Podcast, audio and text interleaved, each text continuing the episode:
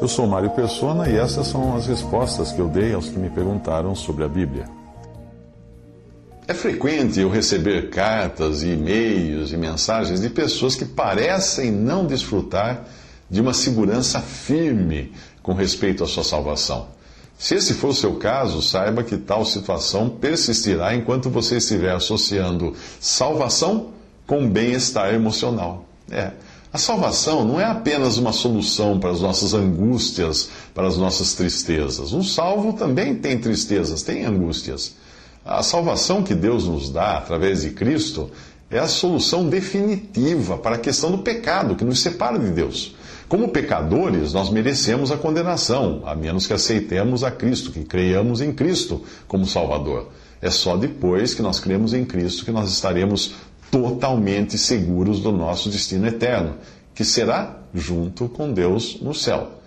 A certeza dessa salvação é que irá proporcionar descanso e paz aos nossos corações enquanto nós andarmos aqui. Mas a paz nos nossos corações é apenas um fruto, uma consequência da paz que nós temos com Deus, quando nós passamos da posição de inimigos para a posição de filhos amados, coerdeiros com Cristo de todas as bênçãos celestiais. Muitos pensam ser impossível nós termos agora mesmo a certeza da salvação eterna e de um destino assegurado no céu. No entanto, aquele que verdadeiramente crê em Cristo, crê na palavra de Deus, pode ter como suas, agarrar isso agora mesmo, todas as promessas da sua vida vindoura. Para entender essa salvação, imagine que você tenha sido vítima de um naufrágio e agora você se encontra no meio do oceano, sozinho, na escuridão, tentando nadar para sobreviver, tentando flutuar para sobreviver. As suas forças começam a se acabar e aos poucos você percebe que está prestes a afundar, prestes a morrer, sem esperança de ser encontrado. De repente você escuta alguém gritar: segure a corda, segure a corda. Aí no meio da escuridão você não enxerga ninguém, mas você tateando percebe que tem uma corda do seu lado. O que você faz? Você agarra desesperadamente aquela corda e poucos minutos depois você está são e salvo em um grande e seguro navio que agora viaja para o porto.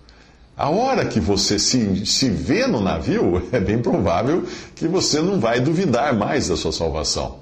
Afinal, você estava perecendo no mar escuro e agora você está num navio muito seguro, muito estável, muito grande, com comida, cuidados médicos, etc. Assim é a salvação, a nossa salvação. Todos nós somos pecadores imersos na escuridão do pecado, afundando lentamente em direção ao lago de fogo, com um destino horrível de separação de Deus e de repente alguém diz assim: crê no Senhor Jesus e será salvo, como em Atos 16, 31.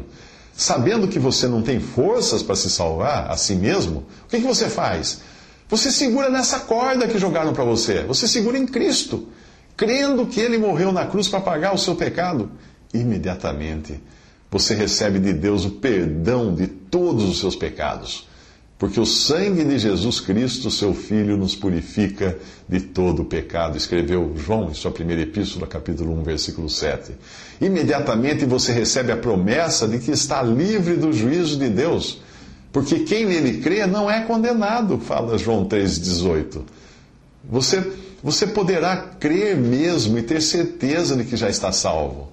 Sim, é claro que você pode já ter certeza de que está salvo.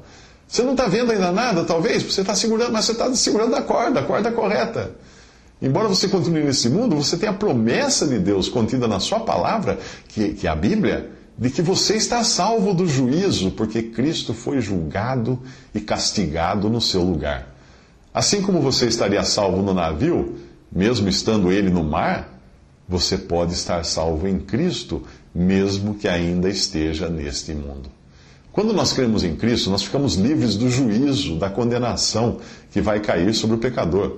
Então, aí sim, vai ser horrível, porque não vai existir chance de salvação depois. A Bíblia fala em Apocalipse 20, versículo 15, que aquele que não foi achado escrito no livro da vida foi lançado no lago de fogo. E para ter o seu nome escrito no livro da vida, o que, que você precisa fazer? É preciso que você creia em Cristo enquanto você ainda está vivo nesse mundo. Com a morte ou com a vinda de Cristo, acabam-se todas as chances de salvação. Tem um versículo no Antigo Testamento que diz que para o lado que a árvore cair, ali ela ficará. A salvação é em vida. Depois da morte, não existe qualquer esperança de salvação se você não creu em Cristo em vida.